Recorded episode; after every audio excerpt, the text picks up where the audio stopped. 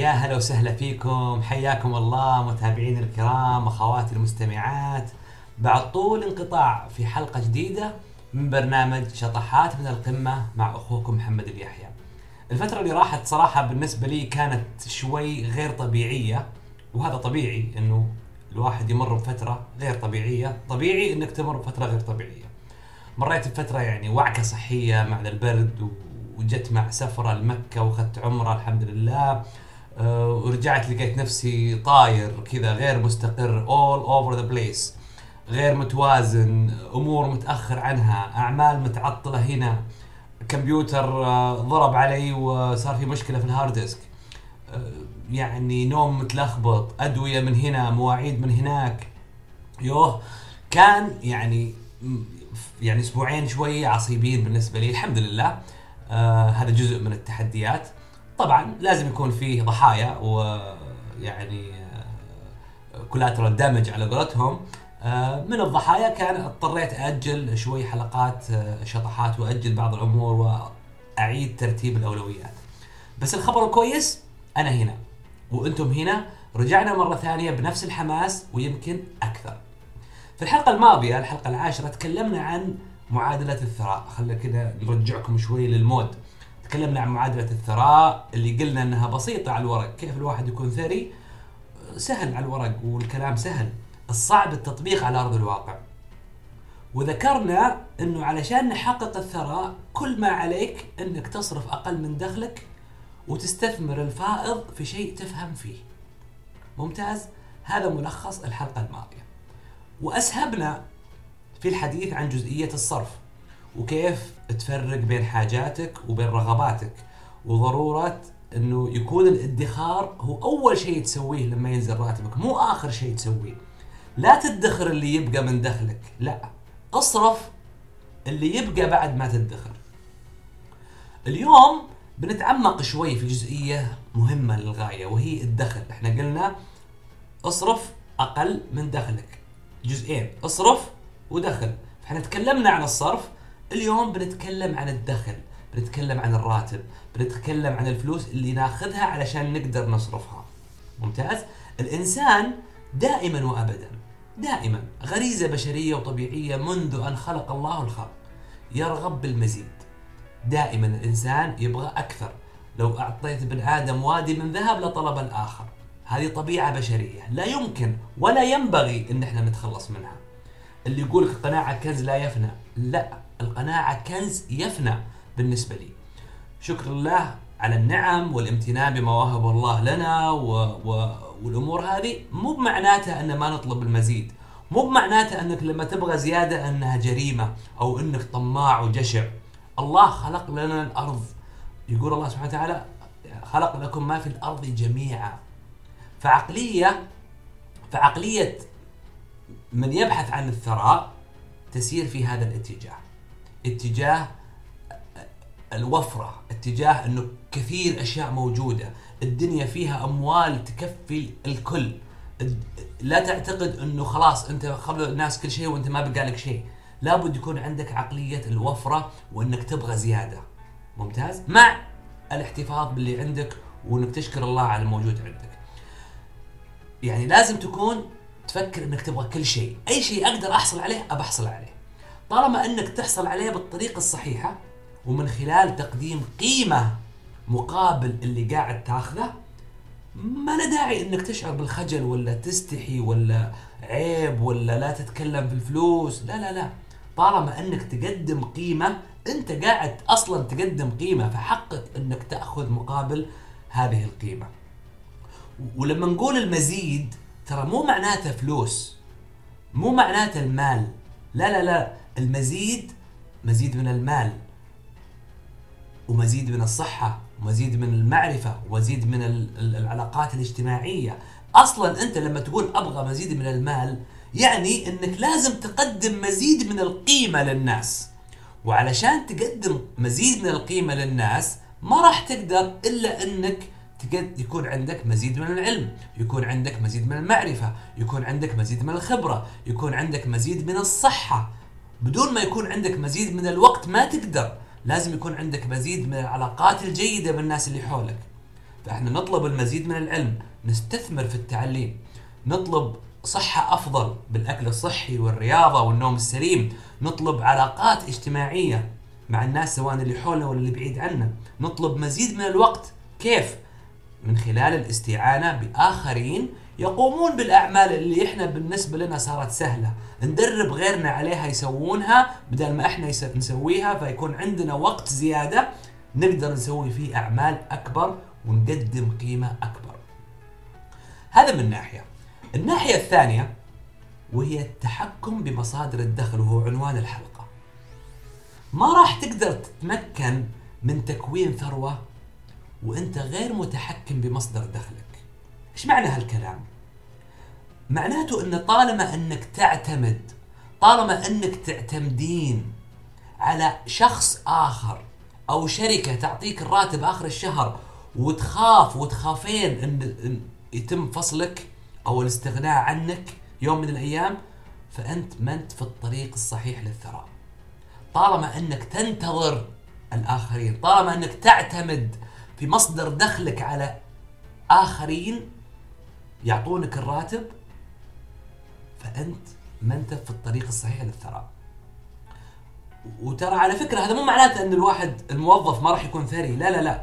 لا تفهموني غلط. خلوني أوضح الفكرة.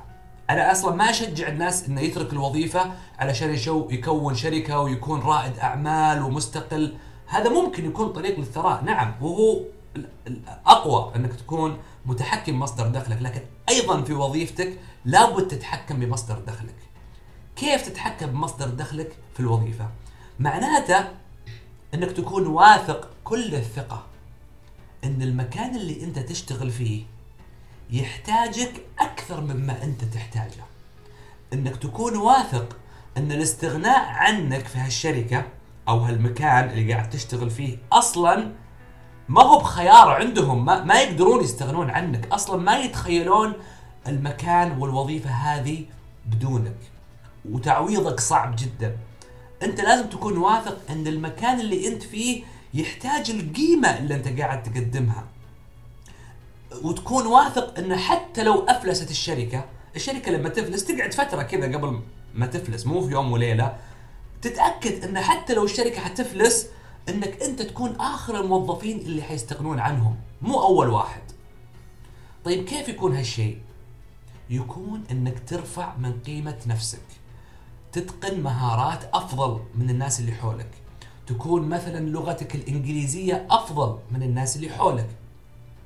استخدامك للبرامج والتطبيقات أفضل من اللي حولك. استغلال الوقت أفضل من اللي حولك. انضباطك أفضل. عملك أكثر جودة وكفاءة واحترافية. علاقتك بزملائك ومدرائك على أعلى مستوى. أصحاب الشركة مفترض يعرفونك بالاسم. ويطلبونك الاجتماعات الهامة. يمكن مو من أول يوم في الشركة بس خلي هذا توجهك. وهذا هو تصورك. أيضا خلي عندك مصدر دخل آخر. لا تكون وظيفتك هي فقط مصدر دخلك الوحيد. تقدر على فكرة تشتغل في التجارة تشتغل في أسواق المال تقدر تكون شريك مع أحد لو بنسبة بسيطة. تساهم بمجهودك. تفتح مشروع يكون بديل يعني لو لا قدر الله تركت العمل. يكون مشروع بداية استقلالك بنفسك مثلا تجهز نفسك بعد التقاعد. لابد يكون عندك استعداد إنه يكون مصدر دخل آخر. أما إنك جالس في وظيفتك وتنتظر الراتب آخر الشهر لو تأخر عليك الراتب يوم تقلب الدنيا وتتدمر وبعد الدوام تروح تنام وبعدين تطلع الاستراحة أو تطلعين مع البنات أو إنك تقعدين في البيت لا شغل ولا مشغلة. وتستمتعين بتضييع وقتك. حطوا بين قوسين الاستمتاع بتضييع الوقت. أوكي إذا هذا خيارك لازم تتحمل النتائج. يمكن أنت مبسوط كذا لكن الثمن المقابل إنك اتخذت طريق غير طريق الثراء. طريق الثراء مو كذا. اللي يبغى يحقق الثروة ما ينفع يروح يتبطح في الاستراحات ويجلس ما يسوي شيء.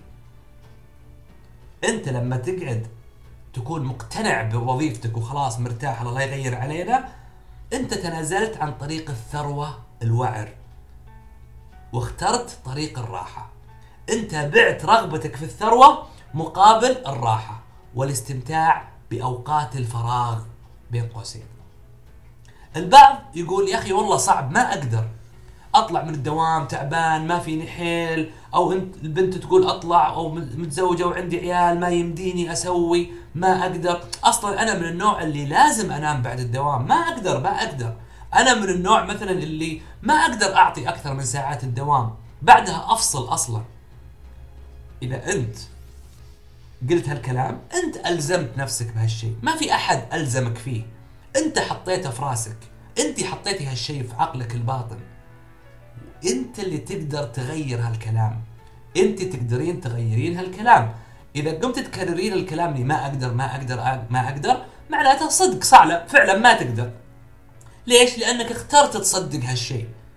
أما إذا عودت نفسك تقول عكس هالكلام إذا مثلا تقول أنا أقدر ألقى ساعتين أو ثلاث ساعات في اليوم بعد الدوام بحاول أدبر لي ساعتين ثلاث ساعات. مو بلازم كل يوم يوم ورا يوم مثلا. ألتزم فيها بسوي كذا وكذا وكذا. تقدر تقول أنا راح أشد على نفسي شوي وأتنازل عن الاستراحة. يعني مو لازم كل يوم أروح الاستراحة خليها كل أسبوع مرة. ترى المجهود والتعب مثل المطاط مثل اللياقة. في البداية تحس صعب وما تقدر. يعني مثلا اللي أول مرة يروح نادي رياضي أول الأيام بعد كل تمرين يتألم عضلاته مورمة و... ويصحى من النوم كل العضلات قاعدة كذا تاكل فيه. ألم. ألم ليش؟ لأنه ما مارس رياضه من زمان فالآن عضلاته قاعدة تتك... تكبر. فهالشيء يسبب ألم. بعد أسبوع من الآلام خلاص صار الألم أقل. ليش؟ العضلة تعودت وصارت أقوى تمددت العضلة. بعد كذا خلاص كل ما بذلت تمرين أقوى يجيك آلام لكن أقل من أول. نفس الشيء التعب والجهد. أول الأيام تحس إنك هلكان يلا تصحى من النوم ويمكن بعد يجيك أرق ما تنام من التعب. لكن بعد فترة بتلقى نفسك تعودت. عادي صار التعب صار عندك قدرة على إنك تتحمل أكثر لإنك تعودت. فصرت زي المغاط أو المطاط قادر على تحمل تعب أكبر. فنصيحتي قبل ما أختم حلقة اليوم تحكموا في مصادر دخلكم. لا تصير رقبتكم بيد أحد. خلوا دخلكم مقابل القيمة اللي تقدمونها مو علشان السعودة غصبا عليهم وظفوك ولا هو بعشان صاحب العمل يقرب لك ولا يعرفك ولا يرحمك ولا أنت واحد راحمك إنه معطيك هالوظيفه تترزقين منها. فكروا كيف تقدمون أكبر قيمة ممكنة لأكبر قدر من الناس. فكروا إيش المنتج إيش الموهبة إيش المهارة اللي عندكم؟ أكيد عندكم دوروا عليها. ترى حتى أحيانا ممكن ياخذ منك وقت عشان تعرف أنت إيش مبدع فيه. عادي كثير من الناس ما عرفوا إيش اللي مبدعين فيه إلا بعد عمر 40 و 50 سنة. وفي ناس عرفوه بدري. بعد ما تعرف هالشيء اللي أنت مبدع فيه فكر كيف تقدمه كقيمة للآخرين. مقابل سعر أنت تحدده. بعدين فكر كيف تقدر ترفع سعر هالمنتج لأكبر قدر ممكن؟ كيف؟ بزيادة القيمة مو على كيفك ترفع السعر إذا ما في فايدة. بعدين كيف تقدر توصل المنتج حقك لأكبر قدر من الناس؟ علشان يعرفون منتجاتك يعرفون مهاراتك عشان يدفعون لك مقابلها عشان يجيك عرض وظيفي من مكان آخر. فكرة الله لا يغير علينا. راتب ينزل آخر الشهر والحمد لله بدل ما أجلس عاطل انتبه الروبوتات جاية في الطريق وبتاخذ مكانك. يمكن مو بالسنة ذي اللي بعدها اللي بعدها. جاية جاية. التقنية خلت كثير من الأعمال الروتينية ما لها قيمة. ممكن الاستغناء عنها. ولا تقولون ما قلت لنا. وحتى موعدنا في الحلقة القادمة دمتم بصحة وعافية.